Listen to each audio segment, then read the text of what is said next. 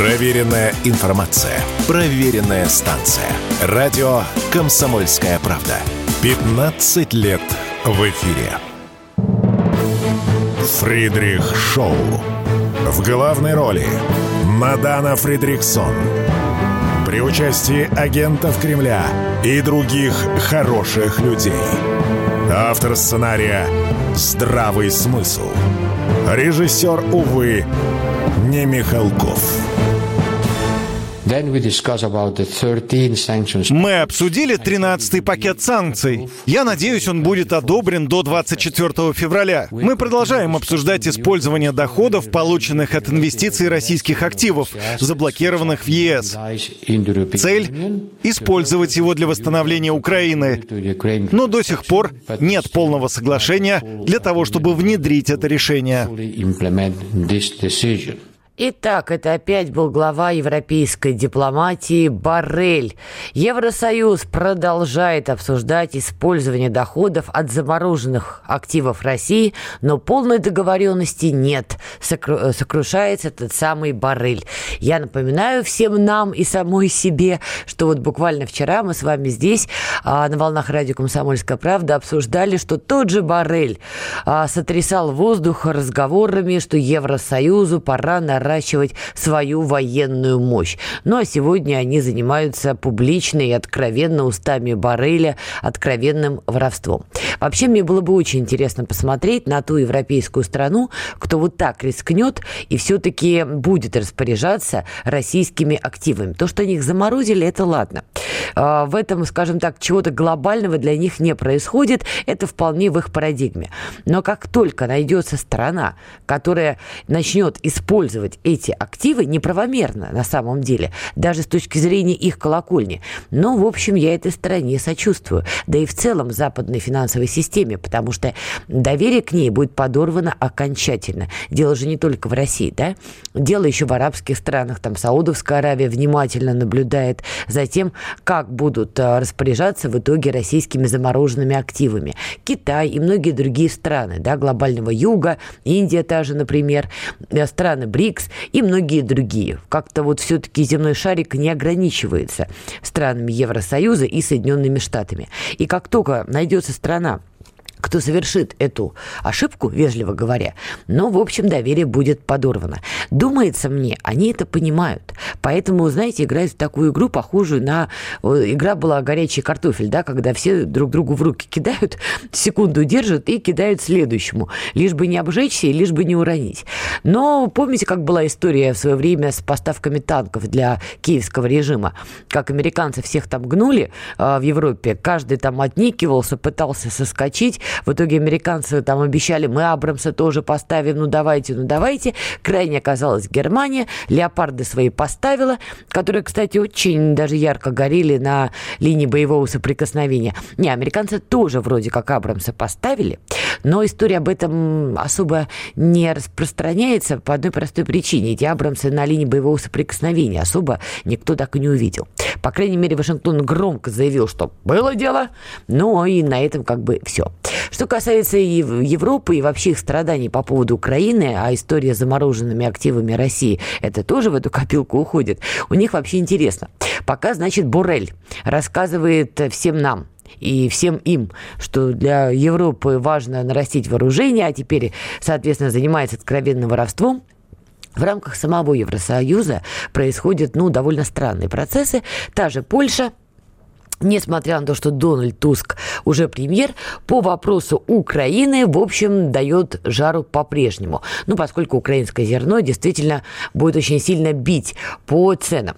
И, соответственно, вот в Польше сейчас проходят э, митинги э, против, соответственно, украинского зерна, и там слоганы «Это Польша, а не Брюссель», э, «Я не поддерживаю украинцев», кричат как раз-таки участники очередной акции. Ну и под это дело приходит новость. Кресло под Зеленским шатается, поэтому он хочет сделать новым премьером Ермака.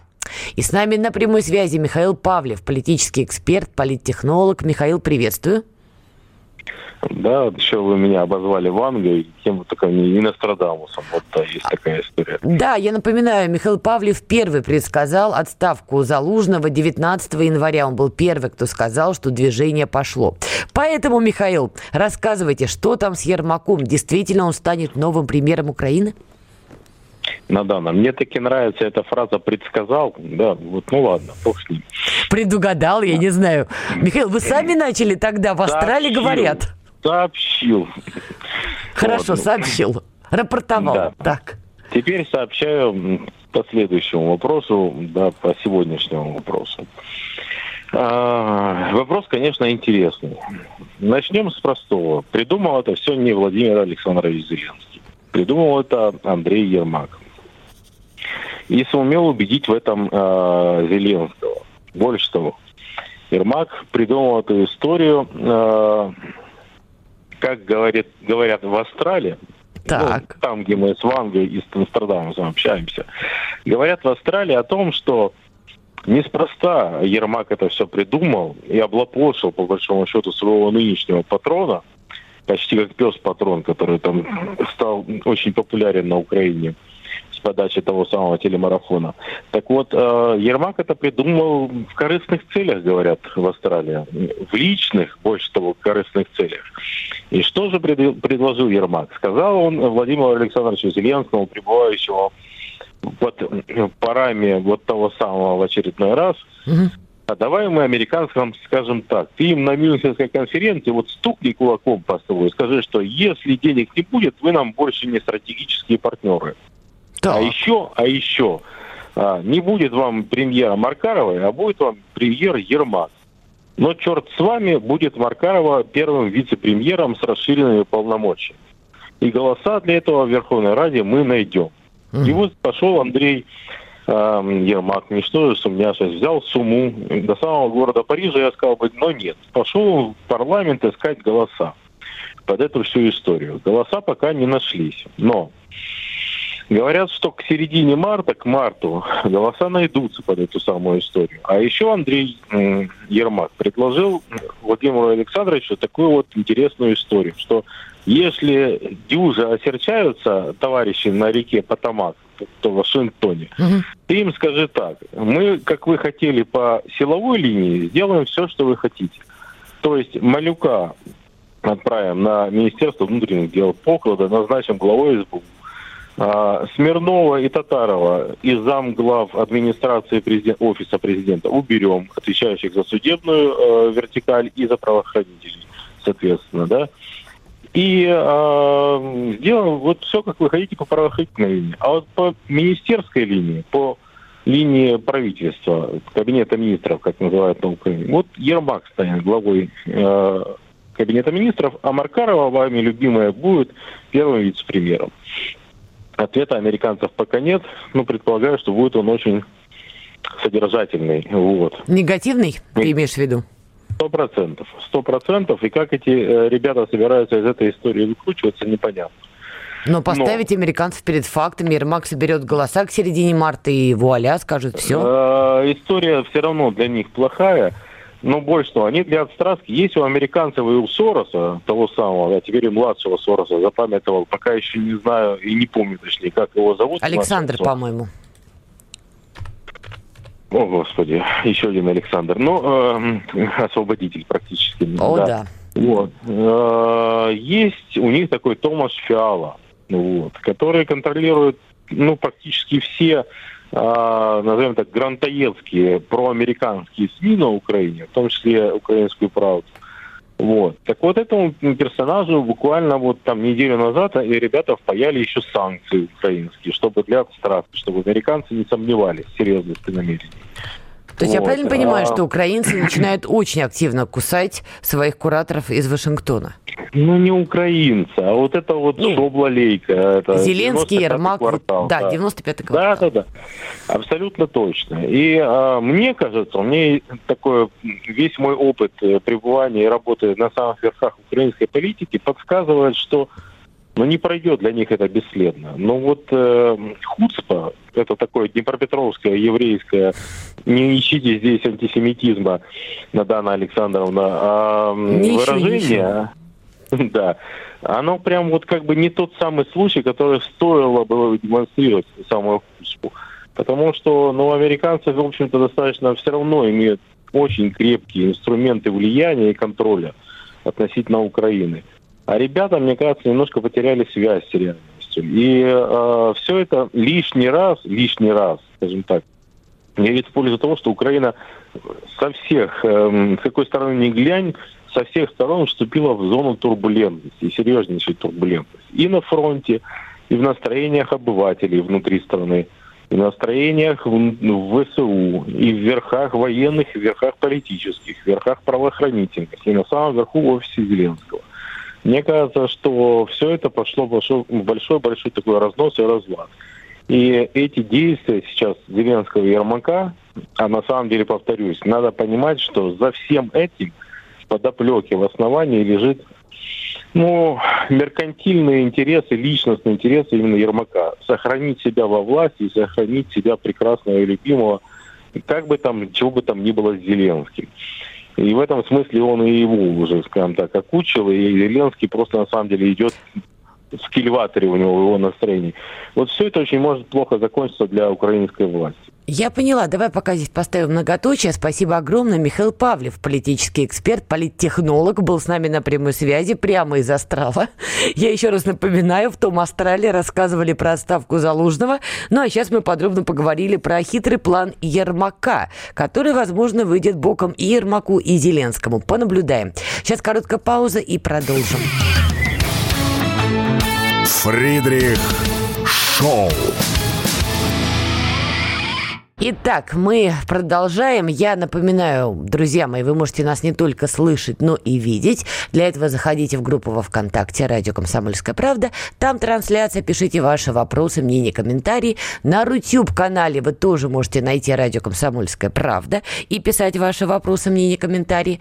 Ну и, соответственно, телеграм-канал «Радио Комсомольская правда» и телеграм-канал «Фридрих» приглашаем вас, приходите, тем более сейчас поговорим о делах наших внутренних. И с нами на прямой связи Марат Баширов, политолог, профессор кафедры взаимодействия бизнеса и власти Высшей школы экономики. Марат, здравствуйте.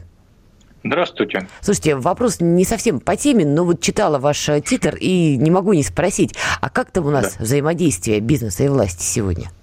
А вы знаете, все хорошо на самом деле. Вот на сегодняшний день многие переживают, что после выборов якобы гайки закрутят. Так вот у нас полное ощущение, что на самом деле будет э, дана знать такая новая степень экономической свободы, потому что это крайне важно в нынешней ситуации. Поэтому что такое экономическая используя... свобода для бизнеса? Потому что у многих это, знаете, ассоциация малиновый пиджак. Нет, нет, конечно же нет. Это 90-е годы, э, малиновый пиджак и костюмы Да-да-да. спортивные. Нет, э, конечно, в первую очередь это э, предпринимательская деятельность, это вот та работа, которую называли регуляторные гильотины. Помните, было такое модное словосочетание, то есть сокращение проверок, все меньше и меньше mm-hmm. какого-то давления на бизнес, да, и вот эта работа будет продолжена. Но, конечно, только для тех, кто на самом деле ведет себя в рамках э, закона, платит налоги и абсолютно прозрачен для контрольных органов. Э, Еще такой уточняющий момент. Можете не отвечать, если не хотите. А рассматривается, простите, такой, ну это мой термин, э, кейс Донбасса. Ну то есть условно, если какой-то бизнес поставляет в Донбасс, например, гуманитарку, к нему меньше внимания. Кто-то не поставляет, ага, и на карандаш. Нет, нет, конечно, это совершенно разные треки все, что касается налоговых каких-то вещей, да, исполнения обязательств в рамках, если у вас какая-то лицензия, это одни органы, а все, что касается гуманитарки, это все-таки по велению души в первую очередь. Нет, конечно, в общем, губернаторы просят часто, да, особенно когда какие-то боевые части а, поехали, например, из Хабаровского края там ребята, да, им там что-то требуется. Ну, губернатор просит. Ну, возможно, да, он потом как-то вам там благодарность выдаст, да, но губернатор это не контрольный орган, это управляющий орган. Я тут даже, наверное, неправильно выразилась. Не столько даже гуманитарка. Мы знаем, что отдельные российские регионы из старой России, скажем так, да, берут под шефство новые регионы. Кузбасс, например, помогает да. Горловке. Э, наверняка же бизнесу тоже предлагают, ребята, а не хотите тоже поучаствовать в помощи населению, например, в той же Горловке? Вот я это еще имела в виду.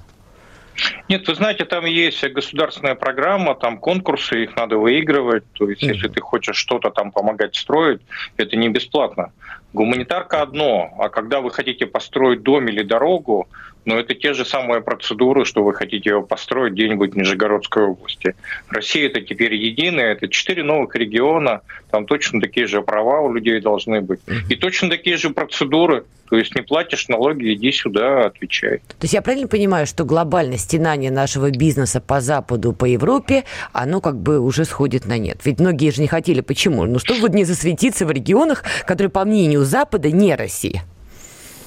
А, вы знаете, на сегодняшний день а, Запад уже настолько сошел с ума, что если у тебя происхождение, что ты русский, да, то ты уже априори, виноват.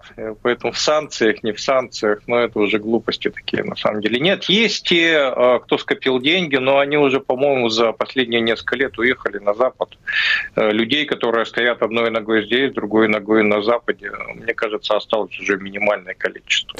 Ну, вы меня порадовали. Это будем считать добрые вести. И теперь давайте к нашей главной повестке. Владимир Путин обратится к Федеральному собранию, как указывается, 29 февраля. Довольно редкая дата, думаю, не случайно выбрана именно она. Есть у вас предположения, какие будут основные ключевые тезисы, потому что Кремль пока не комментирует? А, ну, Кремль не может комментировать, он комментирует после того, как выступит э, президент. Несомненно, аппарат э, президента Путина знает примерно, о чем он будет говорить, но мы можем это предполагать. Несомненно, он не пройдет мимо темы СВО. Несомненно, он не пройдет мимо это, это ведь, знаете, такой очень своеобразный отчет президента за год. То есть он же возглавляет, э, значит, всю исполнительную власть, исполнительную власть э, в Российской Федерации. Есть у нас еще представительная власть, это федеральное собрание, региональные, значит, э, депутаты. Соответственно, это такой своеобразный отчет за год, но вместе с тем, понимая, что через месяц будут выборы президента, это и отчет за прошедшие шесть лет. Но в отличие от такого нашумевшего интервью э, Карлсону Такеру, Такер это да. имя, кстати, сказать, да. а Карлсон, да, это фамилия, значит, нам немножко смешно, да, но, в общем, тем не менее. А но это по-американски. Для... Сначала имя, потом фамилия. Да, да. А, у нас тоже, в общем, кстати сказать, часто же говорят Антон Иванов, да, не очень говорят Иванов ну, Антон. Ну, вообще, согласитесь, слуху из детства привычнее Иванов Антон. Это потом мы стали американизироваться. Ну, не суть, так это, что там с интервью? Это учителя, учителя, да. Учителя, потому да. Потому что они, в общем, по фамилиям, да. Так вот, э, все-таки это будет обращение, в отличие от интервью э, Карлсону, э, все-таки внутренней, внутренней аудитории. То есть э, он не может не э, иметь в виду, что через месяц будут выборы. Он не может не иметь в виду, что 24 февраля, три года назад, было принято вот это историческое решение. Кстати, вы говорите про 29 февраля, это на самом деле редко, да? Угу. То есть это же раз э, в 4, 4 года. года. Но, да, но это связано с тем, что есть определенный график работы Федерального собрания – там есть у них э, пленарки так называемые, поэтому вторник, четверг не очень удобно проводить. Соответственно, или среда, или пятница. Вот он выбрал э, среду, получилось 29 февраля. И э, формат вот этого мероприятия – это именно послание Федеральному собранию. То есть это так звучит, хотя туда приглашается и пресса, и общественники. А мне кажется, что это выбрано, потому что стратегия на 4 года. Как раз у нас и Трамп, если побеждает на 4 года. Я-то в этом увидела другой подтекст. Просто мне тяжело представить российского президента, подстраивающегося под удобство графика, там, не знаю, политиков, чиновников. А, вы знаете, все дело в том, что президент, он же не просто что-то скажет, да, у него будут какие-то инициативы, которые вполне возможно тут же потребуют определенных действий со стороны федерального собрания. Тогда федеральное собрание на следующий день соберется и будет носить какие-то правки, какие-то федеральные законы. Это, это происходило, кстати сказать, прошлые годы. А чего вот мы точно не ждем, это отставки правительства. Угу. Помните, когда, в общем, назначалось правительство а, Мишустина? Да, конечно. Это было сделано, значит, сразу после э, послания. Угу. А здесь нет смысла это делать, потому что по Конституции после выборов э, правительство Российской Федерации уйдет в отставку, и в мае будут назначения нового состава. Как вот думаете, это... сюрпризы будут? Или все а... штатно? Э, вы знаете, я думаю, что основной э, костяк правительства э, останется, будут какие-то перемещения, но, в общем, костяк останется.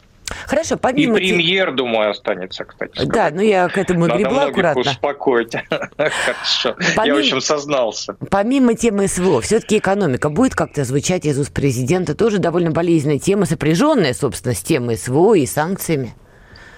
А, конечно, а, конечно, в общем, потому что фактически все понимают, что а, тот экономический сектор, который не э, заряжен, да, такой термин, э, значит, используем на цели СВО, он сейчас должен генерить те самые налоги, на которые как раз будут вот эти денежки тратиться на цели СВО.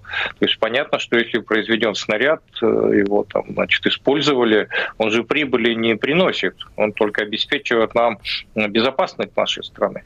Но, тем не менее, кто-то денежки должен зарабатывать. Почему я говорю, что будут некие инициативы со стороны президента, в том числе и в части э, технологических каких-то решений, цифровых, оптимизации госуправления. Это все должно помогать э, наполнять бюджет и рационально его расходовать. Э, тем более, что у нас все-таки социальная нагрузка на бюджет, она высокая, и президент все время эту планку повышает.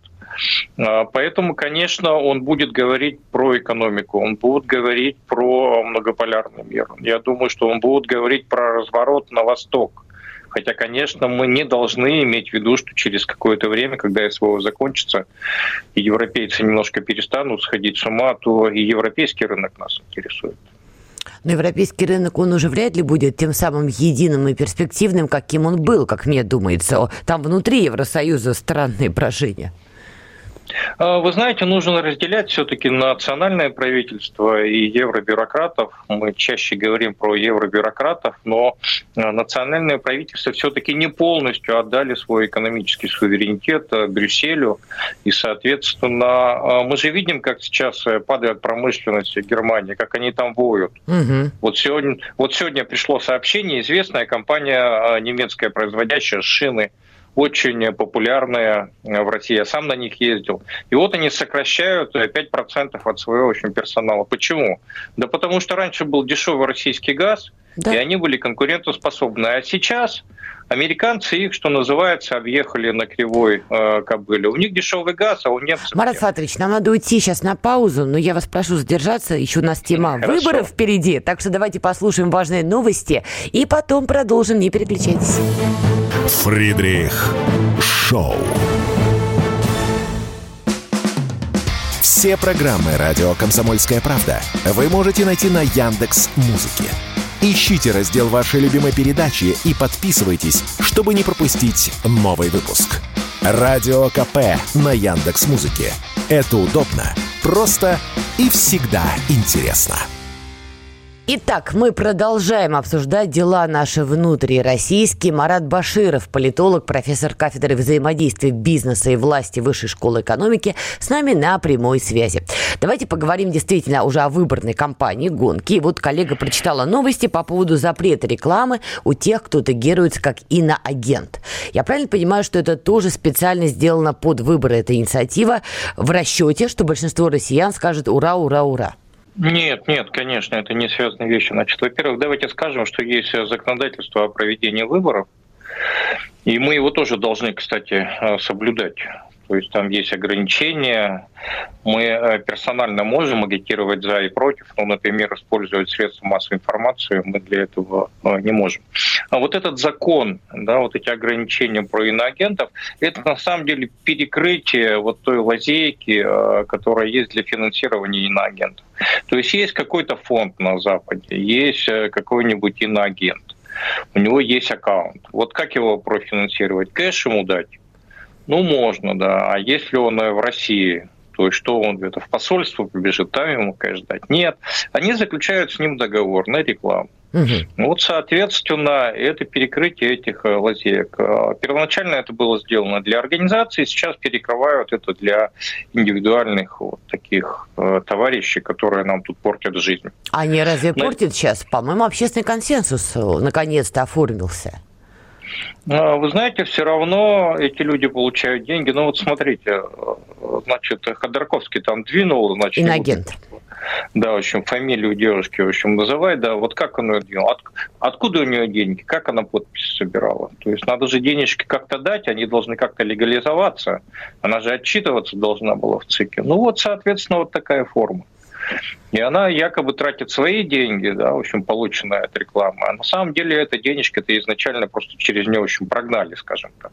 Я правильно вот понимаю, что выглядит. у власти есть э, предположение, что все-таки, если не заткнуть эти финансовые потоки для иноагентов, то они действительно что-то могут что, раскачать в России или что? А, создать информационные поводы. То есть народ-то давно им не верит, а вот информационный повод создать а, какой-нибудь, да, то есть э, любую же работу нужно оплачивать оппозиционера. То есть это только они рассказывают, что все э, добровольно угу. бегут куда-то на площадь, да, и что-то делают. Но нет, конечно. То есть люди это делают за деньги.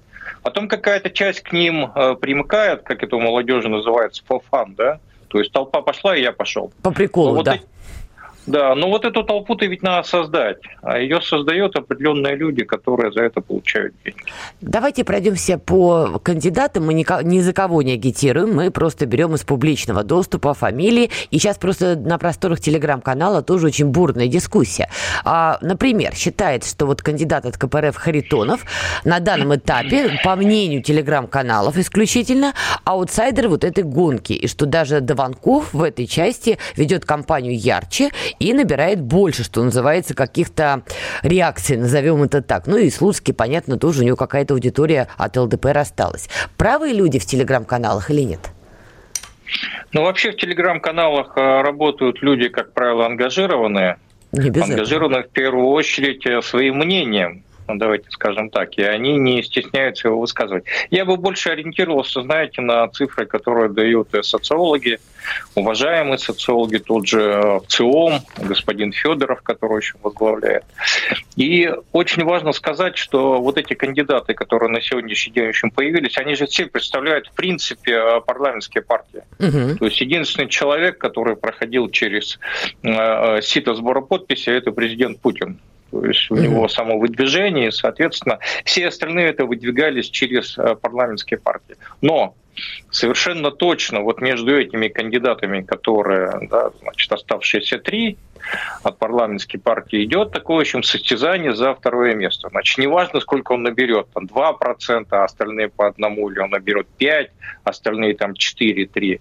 У них идет состязание за второе место, потому что все понимают, что это такая путевка в будущее.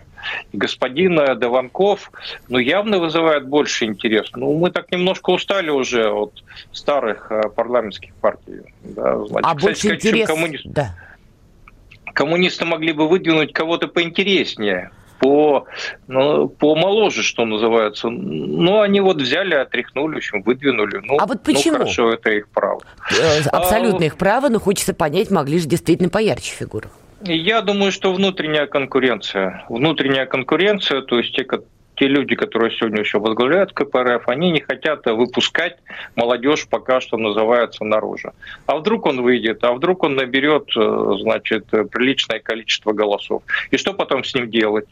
В значит, каком плане? Его что будем делать? Партии? Завидовать будем. А как? Ну как? Нет, слушайте, значит, вышел человек, набрал, скажем, процентов 7, и это заметный процент. И что партия должна делать? Да молодежь там может просто это, сбунтоваться и сказать, так, вы, которым там... Сторожилы Значит, партии. Да, да, в общем, давайте-ка освобождайте э, скамеечку. А там люди уже пригрелись, они там сидят э, десятками лет. Поэтому думаю, что внутренняя конкуренция в первую очередь. А вообще молодежи вот в таких партиях, как КПРФ, вот с подобными идеологическими взглядами, есть там приток? Или молодежь молодежь все-таки больше тяготеет к чему-то более либеральному, западному сегодня в России? В плане идеологии? Нет, нет, нет, конечно. Э, левая идея, она крайне популярна в России, потому что это же в первую очередь, знаете, такая, в общем, идея социального равенства. И поэтому, конечно, левая идея, она жива. А, другой вопрос, что ей как бы ее администрируют плохо. Ну, то есть нельзя вечно бегать э, с портретом Ленина да, и рассказывать там про, про то, что есть какие-то, значит, олигархи, которых тут нужно уничтожить. А у меня все время вопрос, а, господин Зюганов, деньги кто будет зарабатывать? Вот бизнес, да, он деньги зарабатывает. А как вы за своих налоги. тут же, а? Грудью прикрыл. Конечно, конечно, конечно, а как же? А, денежки тратить все умеют, да, а зарабатывать надо уметь. Ну, вот. Поэтому, конечно, мне кажется, что левая идея, когда появятся новые молодые лидеры в КПРФ, она, значит, вырастет. Мы еще увидим этот тренд. Давайте про улицу еще немного поговорим. Уличную активность, в принципе, допускайте выборный период из-за бугра срежиссированную или изнутри инспирированную? У нас же тоже есть разные внутренние процессы в стране.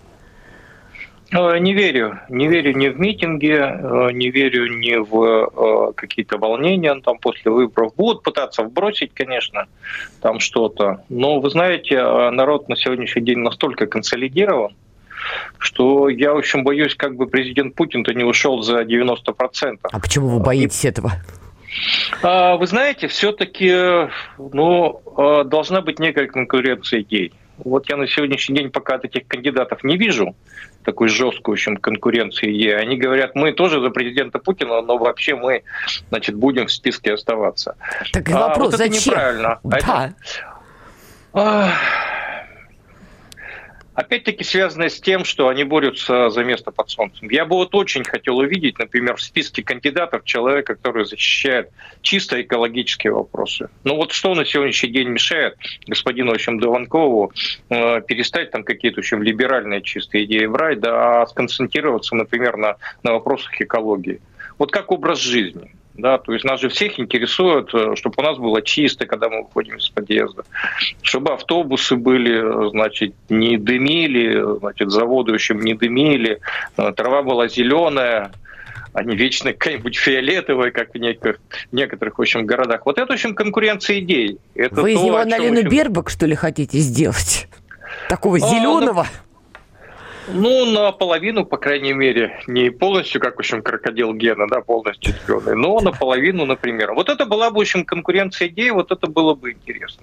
А зачем вот эти заигрывания даже от кандидата Дованкова, а, вот история там «я закончу СВО», и вот это вообще критика специальной военной операции, вот это же, вот для чего это делается? Выявить процент людей в России, кто за, за это выступает или для чего-то другого? Вы знаете, просто э, э, все же за мир в конечном итоге. Президент Путин тоже говорит, что мы э, ищем этого мира. Мы согласны на заключение договора, просто на наших условиях. То есть услышите нас. Он же Карлсону об этом и говорил, да. когда апеллировал к западным элитам. Очевидно, у господина в общем, Дованкова есть отличающийся да, от позиции президента Путина взгляд. И, очевидно, он отражает некую аудиторию та, которая, наверное, а, в какой-то части ориентировалась, например, на Надеждина. Сейчас, в общем, Дованков пытается ее перехватить. Это такой хороший технологический ход, то есть если ты хочешь объехать, да, значит, обогнать э, Харитонова и Слуцкого, то почему нет?